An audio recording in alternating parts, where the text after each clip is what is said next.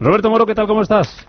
Hola, muy Buenos bien. días. Razonablemente bien. Consultorio de Bolsa con Roberto Moro hasta las diez y media de la mañana, así que tiempo por delante tenemos para responder a las dudas de nuestros oyentes. Lo primero, el IBEX. ¿Hacia dónde va, Roberto? Eh, pues eh, para mí está cumpliendo bastante bien, no solamente el IBEX, sino el conjunto de los índices, sobre todo los americanos, determinado guion, ¿no? Determinado guion por el cual eh, en las caídas han respetado todos ellos niveles muy importantes. Venía ahora en el coche y venía escuchando a, a- al analista que, que habéis entrevistado. José Luis creo que era- Herrera. sí. Y, y prácticamente coincido con él en, en todo, ¿no? Han respetado, sobre todo los americanos, niveles muy importantes. Yo creo que prácticamente todas las decisiones importantes debemos anclarlas a- o supeditarlas a un SP eh, 500 en todo momento por encima de 2.800, son los mínimos que ha hecho en la caída.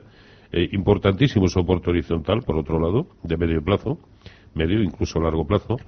Y, por lo tanto, mientras esté por encima, creo que no podemos eh, hablar de un escenario correctivo.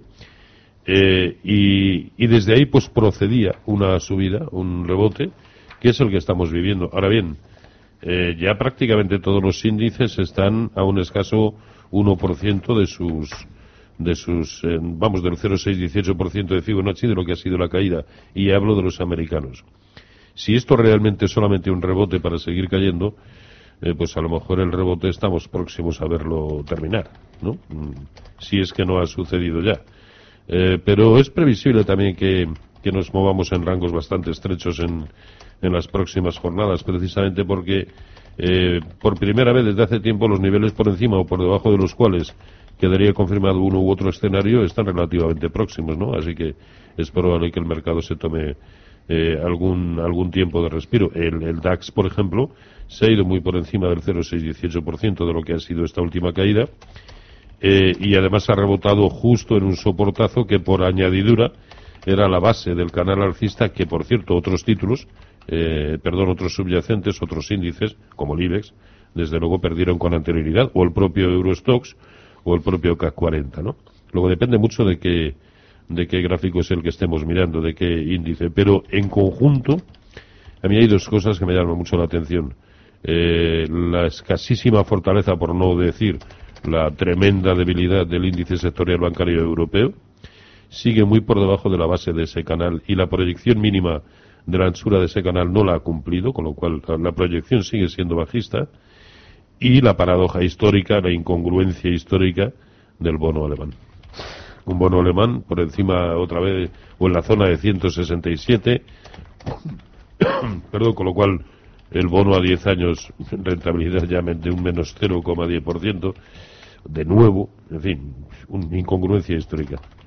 Y, Vamos. lo- y- y eso también me hace pensar que al final, eh, el- por mucho que esté en, en negativo en términos de rentabilidad, el dinero sigue fluyendo hacia la deuda. A ver, que me lo expliquen. Bueno, vamos con eh, las preguntas Moro en la lista de Apta Negocios. Empezamos con Valentín. ¿Qué tal, Valentín? Buenos días. Buenos días, don Rubén y todo el equipo de Radio Intereconomía. Eh, a ver qué me dice el experto don Roberto Moro sobre Santander compradas a 4.60 y a tres media a 4.65. Ya de, de Telefónica me gustaría que me diera una pincelada, pero a lo mejor me estoy extendiendo mucho. Muchísimas ver, me ha, gracias. dicho, me ha dicho a tres media, Telefónica, Santander y Telefónica. Santander. Venga, se lo decimos rápidamente, ¿vale? Muchas gracias.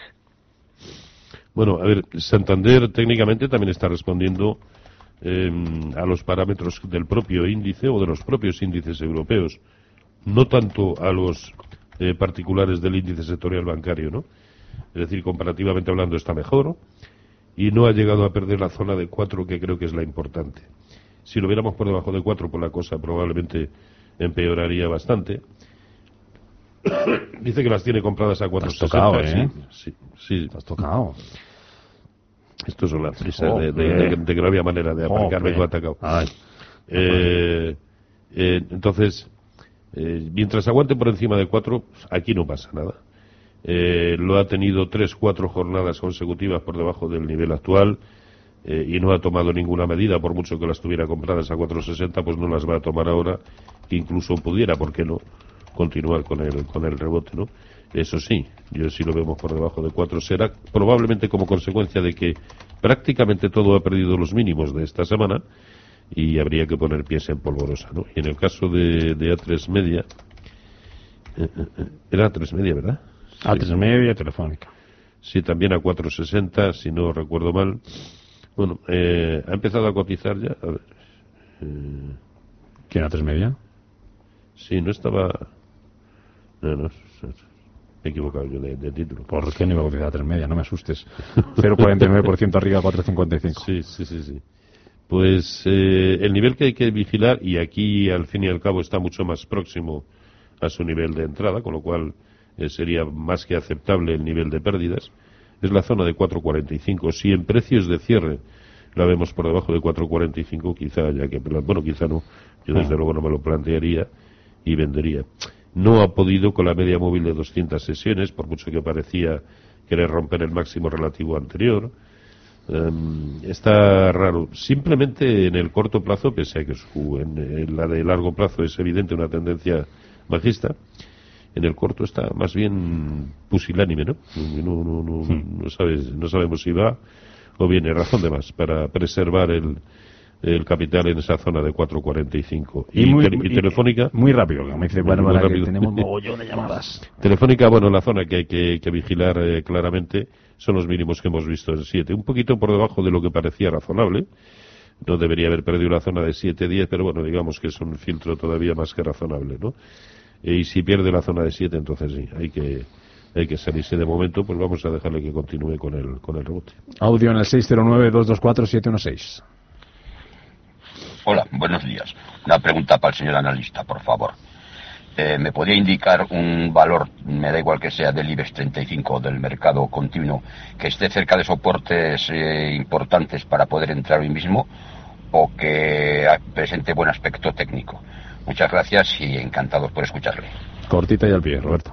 Bueno, los que presentan buen aspecto técnico son, son evidentes, ¿no? Eh, eh, Naturgy, Iberdrola, eh, Celnex, sobre todo. Máximos históricos los tres, Esos ¿eh? tres, sí, sí.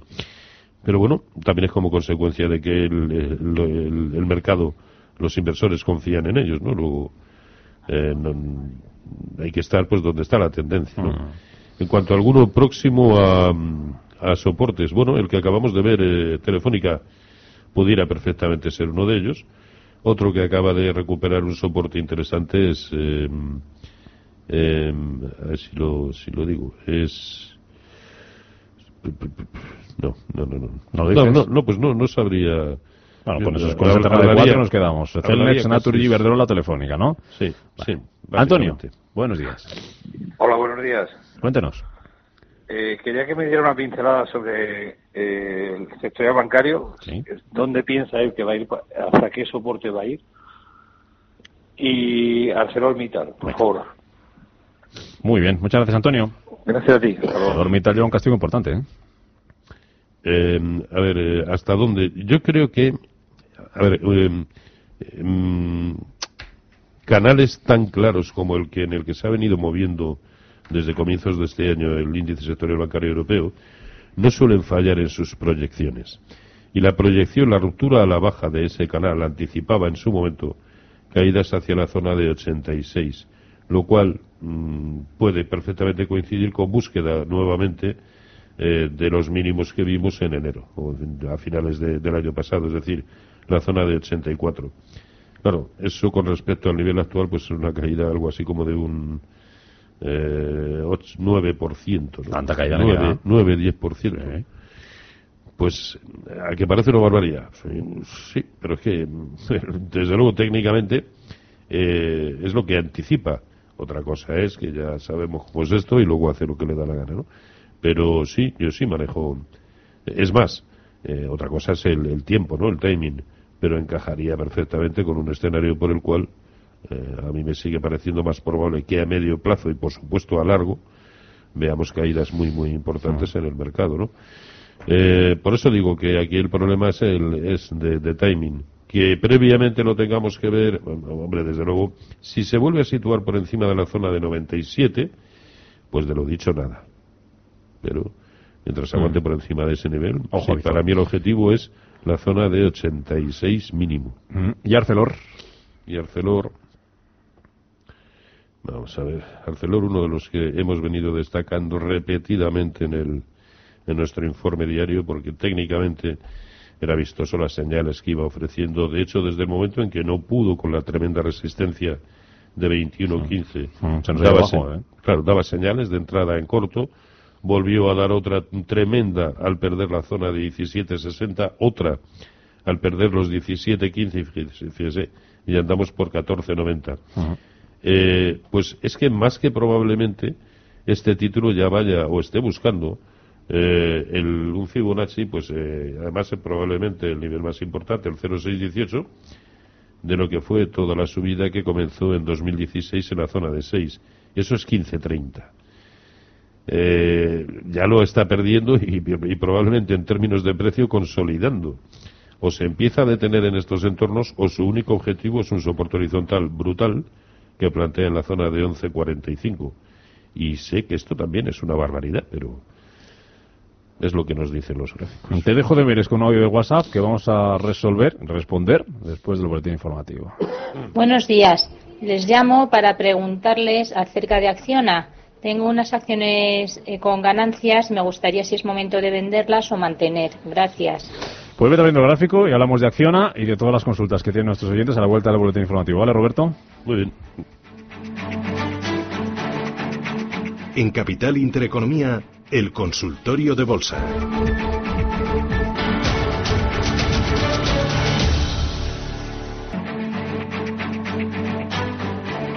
En Capital Intereconomía, el consultorio de bolsa.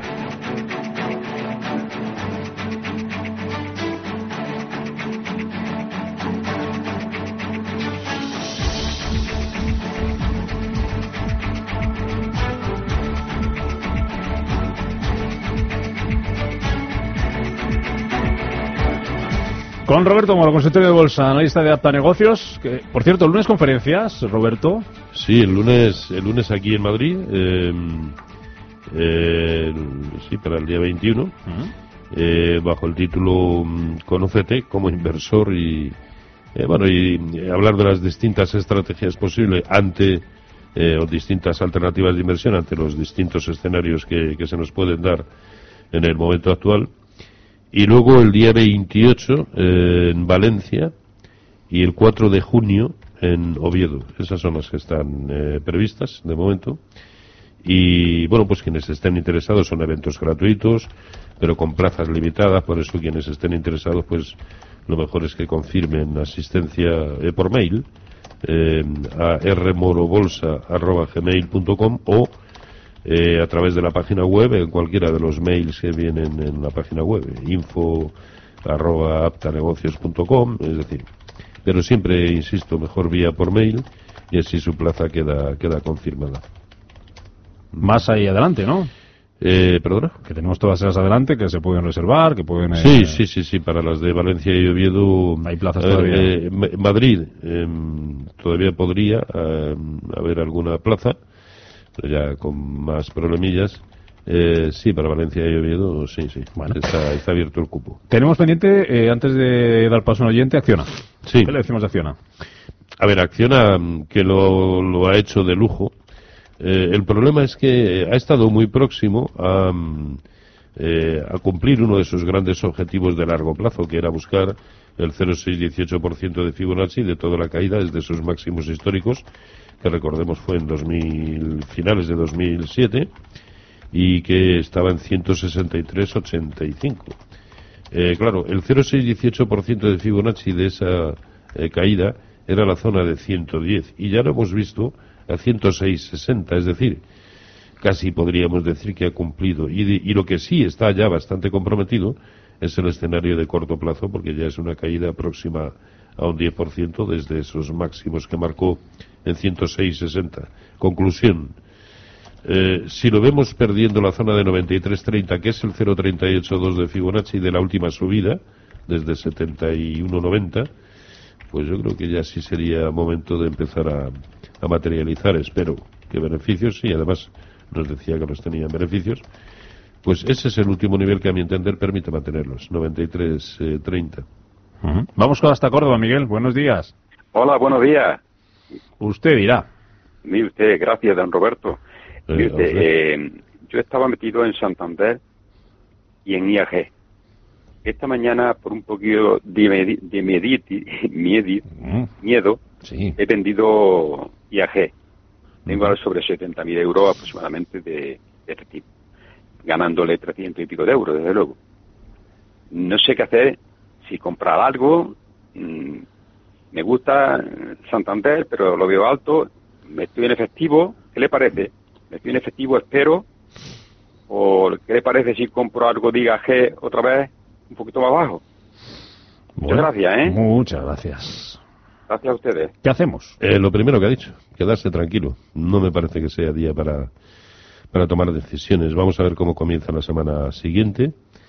Eh, pero a estos niveles, ahora mismo, mm, y, y- y con el escenario que más o menos hemos descrito al principio, pues es que hay tantas posibilidades de seguir subiendo como de, como de caer. Incluso yo veo más posibilidades de caer, ¿no? Eh, pero es que no, no, no lo tengo claro.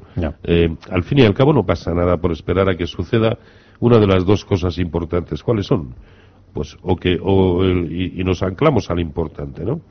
O que el eh, SP500 se vaya por debajo de 2.800, en cuyo caso no solamente no hay que comprar nada, sino ponerse cortos, o que se vaya por encima de 2.950, en cuyo caso pues también a comprar como si no hubiera mañana, por mucho que ello pueda suponer el inicio de otro tramo alcista de largo plazo, y yo no lo contemplo como viable, pero no me voy a dar de cabezazos contra el mercado. ¿no? Mm, Queda respondida, queda respondida una, una consulta que teníamos, dice un oyente que valoración sobre entrar en IAG, suelo y techo, para entrar ahora mismo en un momento. Ya le decimos que que no, no. yo desde luego no, no lo veo. Sin embargo, eh, en AIG, sí. AIG, la aseguradora, sí. Sí, por hacer un No juego nos de palabras. Vale, sí, no. AIG, la aseguradora, no, a no mí sea. me parece, me parece perfecto. De hecho, es uno de los que hemos venido destacando también en- diariamente en el informe y desde que rompió concretamente eh, en la zona de 44.90, pues ha sido, pero, pero, pero vamos, un auténtico tiro, ¿no?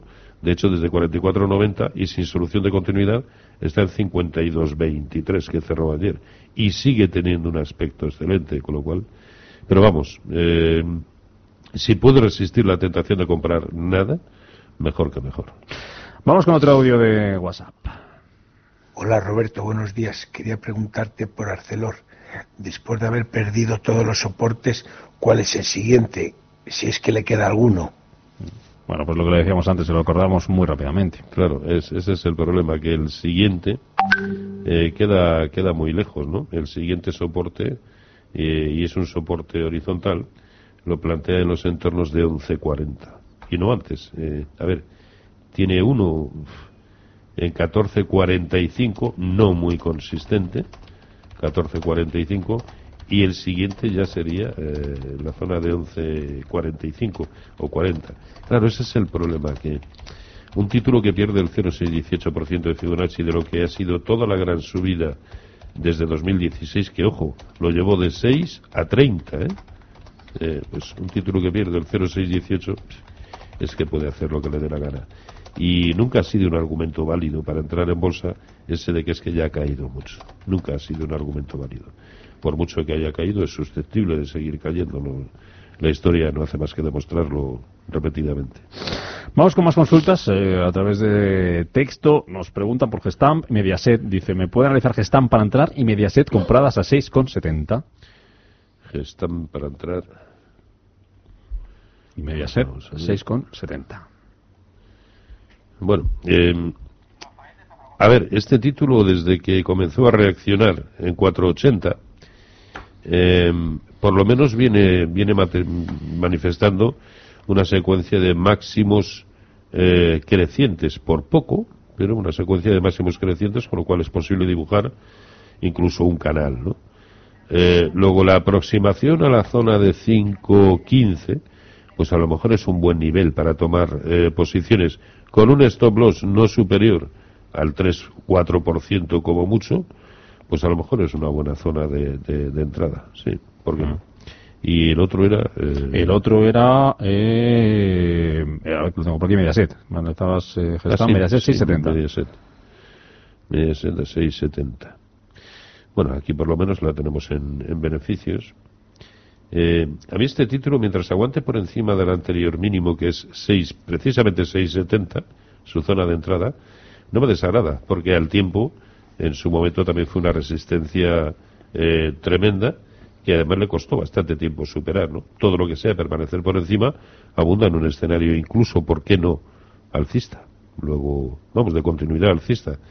Así que 6,70 yo le diría que aguante, pero eso sí, que no permita que le cause ninguna pérdida. Y 6,70 que es su precio de entrada, pues debiera ser su precio de salida. Mm, eh, saludo rápido a Rubén de Cádiz, ya le hemos respondido porque preguntabas, dices, tiene invertido en IAG y ArcelorMittal, dice que le preocupa la evolución del crudo y la guerra comercial, ¿qué, qué opina sobre esos valores? Ya los hemos uh, comentado, enseguida te leo alguna consulta más de WhatsApp y me voy a Zaragoza. Rafael, buenos días. Hola, buenos días, ¿qué tal? Díganos. Eh, vamos a ver, eh, yo tenía Iberdrolas compradas eh, a 7.35, las vendí, bueno, me cogió un stop profit, me sacó fuera a 7.75, ahora lo veo que está a 8.20, 8.19 aproximadamente, he puesto un una zona para entrar a 8 aproximadamente y quisiera saber si está bien para entrar o no, que me diga algo don Roberto. Y también quisiera preguntar por Ferrovial y Repsol, ¿qué le parece? Muy bien. Esa te gustaba, ¿no? Gracias, Rafael. Gracias. Sí, sí, sí, Esta de las- Iberdrola te de gustaba las- mucho, ¿eh? Una de las tres que más me gustan, ¿no?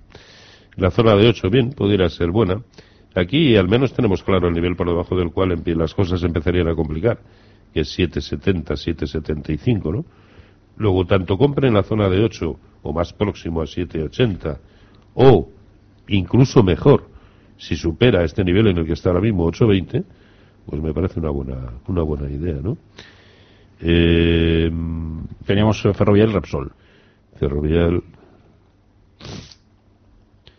Bueno, Ferrovial, si es para, para entrar, no, no, no me acuerdo si era para entrar o no. No, no sé si ha dicho si era para entrar o no, también ha dicho que la analizáramos las dos. Bueno, Iberdrola eh, sí que era para entrar. de- Pero, eh, a ver, la zona de 20 es un soportazo, ha servido ya en tres ocasiones para, para rebotar fuertemente.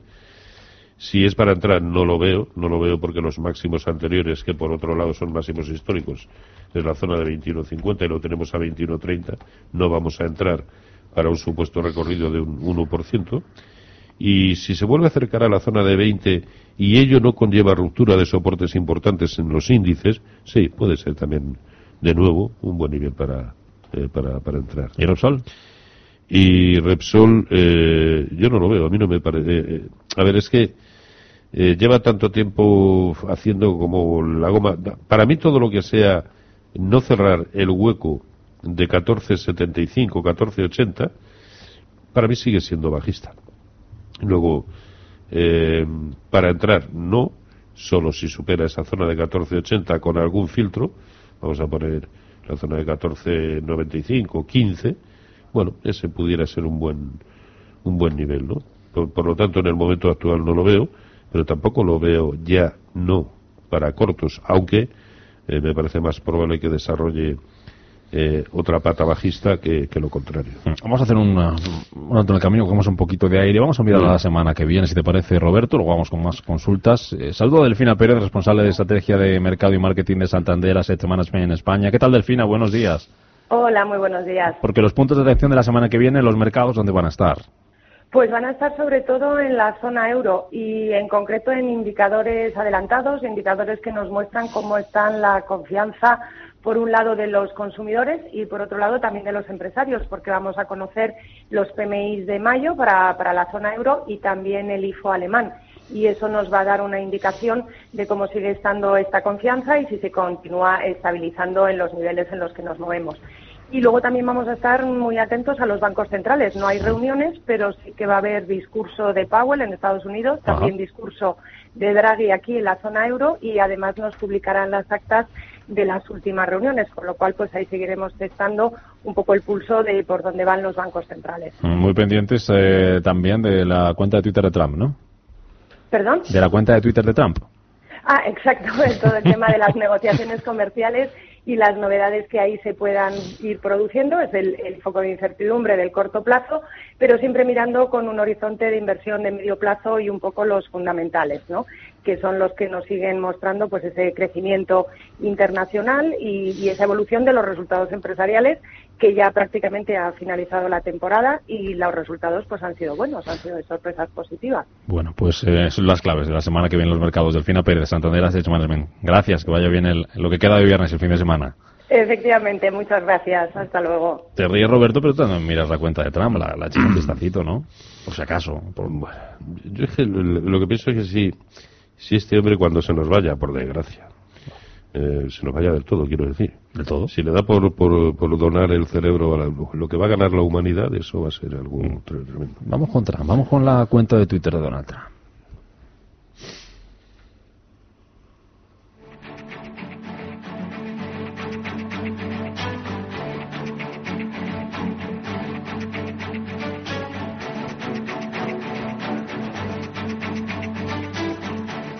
En Capital Intereconomía, el consultorio de bolsa.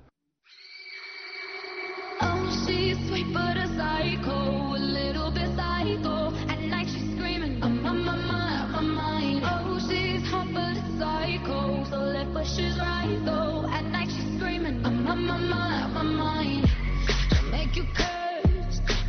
Porque, como decimos, Laura Guzmán, los inversores miran de reojo por un lado a los mercados y por otro al Twitter de Trump antes de tomar cualquier decisión en bolsa. El presidente de Estados Unidos ha convertido la red social en su diario personal, generando importantes vaivenes en los mercados. ¿Hasta qué punto influyen esos comentarios? Bueno, pues mucho. Por ejemplo, en los últimos eh, comentarios que ha hecho el índice MSCI World ha cedido un 4% tras esas amenazas de Estados Unidos a China, lo que supone unas pérdidas de 1,7 billones de euros de capitalización. Otros ejemplos, con lo que hemos visto durante las dos últimas semanas, para hacernos una idea, el índice VIX de volatilidad había caído un 67% en los últimos seis meses. Llegó Trump, publicó dos tweets eh, sobre China y puso al mercado patas arriba. El VIX experimentaba su mayor subida en lo que va de año. Según Carlos Tobías, el presidente de Estados Unidos no se da cuenta de la repercusión que tienen sus mensajes. no lo filtran, no lo consultan, de repente se levanta, coge su cuenta de Twitter, publica lo que sea, que tiene un efecto mundial inmediato y bueno, y de hecho, claro, pues al final uno está pendiente no de lo que pasa en el mundo, sino de lo que este señor por la mañana ha puesto en su cuenta de Twitter.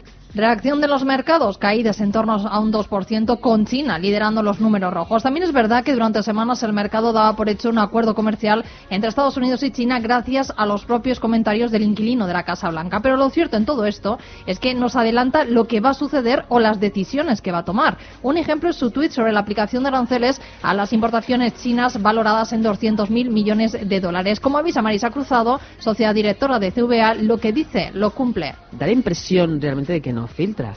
Pero yo creo que este hombre eh, va haciendo lo primero hace lo que dice que va a hacer y por lo tanto ya no es cuestión de filtrar o no, es que sencillamente lo dice porque es que lo hace. Entonces estar atento de, de las de los tweets que va poniendo mm, te va dando pistas de por dónde va a ir la cuestión.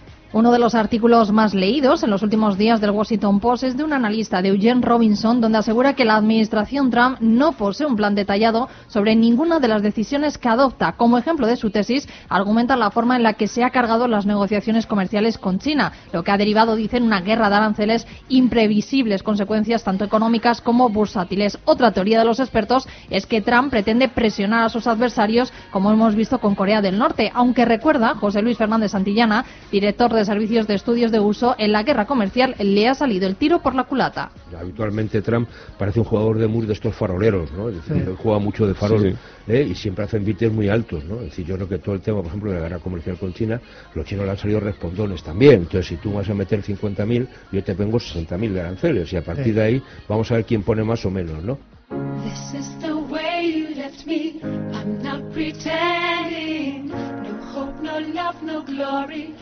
Donald Trump que no solo ha utilizado Twitter para presionar a sus rivales internacionales, también algunos sectores se han visto perjudicados por los comentarios del presidente de Estados Unidos. Desde el automovilístico hasta el gigante Apple. En el primer caso hubo divorcio y reconciliación. Crítico a Ford, General Motors o Toyota. Primero por plantearse trasladar sus plantas a México y después para felicitarlas por, por recapacitar y dejarlas dentro de las fronteras estadounidenses. Por ejemplo, las palabras de agradecimiento a Ford por crear 700 puestos de trabajo en el país provocó una subida de más del 4% de este valor en bolsa. La última, sobre un sector en concreto, la hemos vivido estos últimos días con la prórroga de posibles aranceles a los coches europeos o el veto a ciertas tecnológicas en China como Huawei. Hay quien piensa que el presidente de Estados Unidos saca provecho de todos estos comentarios. Eduardo Bolinches de Bolsa Now. Y por supuesto que nadie tenga en duda también que, que de forma indirecta lo estará aprovechando también. O sea, no cabe en la cabeza el que no se ponga corto en el mercado eh, antes de poner un tuit. O sea, eso lo hace sí o sí. Lo que no lo va a hacer es a, a su nombre ni a personas directas, ¿no? Pero es que eso es inevitable. Algunos estudios calculan que Trump mueve unos 1.200 millones cada vez que cita una empresa en Twitter. Incluso la agencia T3 ha desarrollado un robot que toma posiciones bajistas o alcistas en el mercado dependiendo de si el contenido del mensaje de Trump sobre una compañía es positivo o negativo. El problema es que nos estamos acostumbrando a esto. Bueno, es lo que tiene. Cuando se pone de presente una persona que, que gobierna un país como si fuera una empresa, que en definitiva lo que está haciendo, ni más ni menos, ¿no? Pues, pues utiliza otro tipo de, de argucias, ¿no? Y, y bueno, pues esta, ya, ya, ya estamos acostumbrados, ¿no?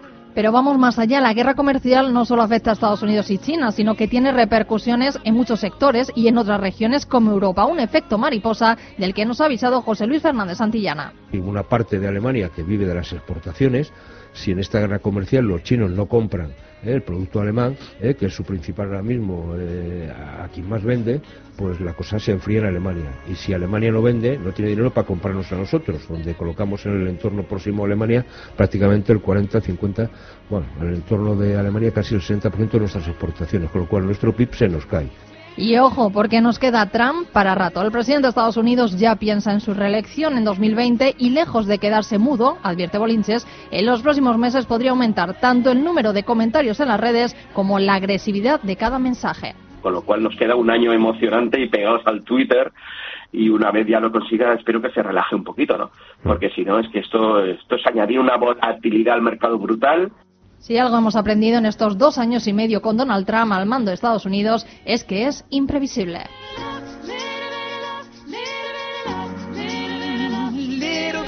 Roberto, ¿tú crees que si Jerome Powell tiene Twitter seguirá a Donald Trump?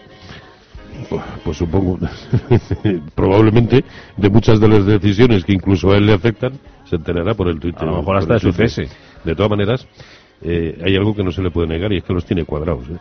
Porque hay que tenerlos para andar tocándole las narices a un socio eh, que, que, es el tenedor de 1,13 billones de deuda Sí. yankee. Anda, que si le sale mal. Oye, ¿alguna consultita más antes de irnos? Eh, Vuelvo a Córdoba, Manuel, ¿verdad? Manuel, buenos días. Sí, buenos días. Eh, veamos, eh, a ver, eh, señor Moro, ¿cuál es el sentimiento que tiene sobre IAG y sobre ENCE? Sobre IAG eh, la tengo comprada, la media la tendría en varios paquetes a unos 6.30 la tendría. Eh, mantendría o mm, la quitaría. ¿Y ENCE eh, tiene colitis, ENCE? Gracias.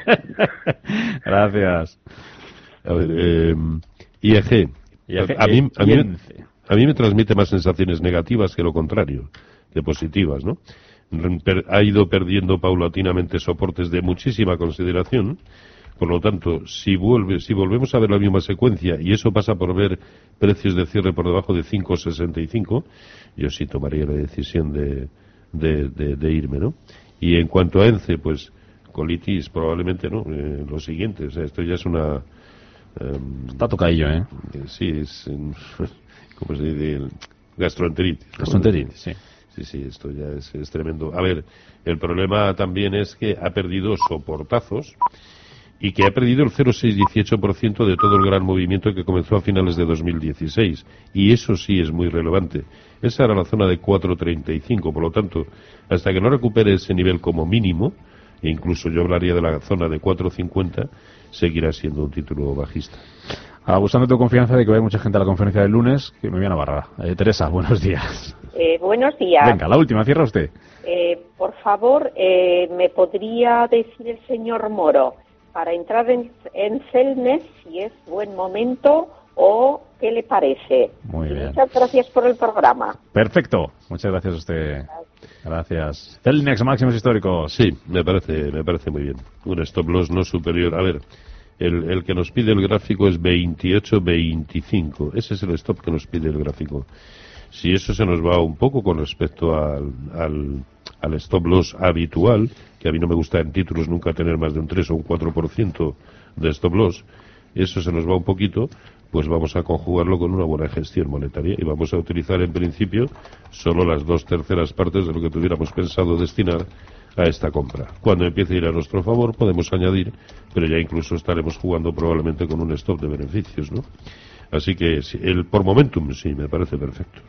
Roberto Moro, acto de negocios. Eh, tres dobles, robertomoro.com. Com. Com. Me, me la parte Com, muy sencilla. Sí, bueno, podría ser ese y la, la, la lío, la lío, la lío.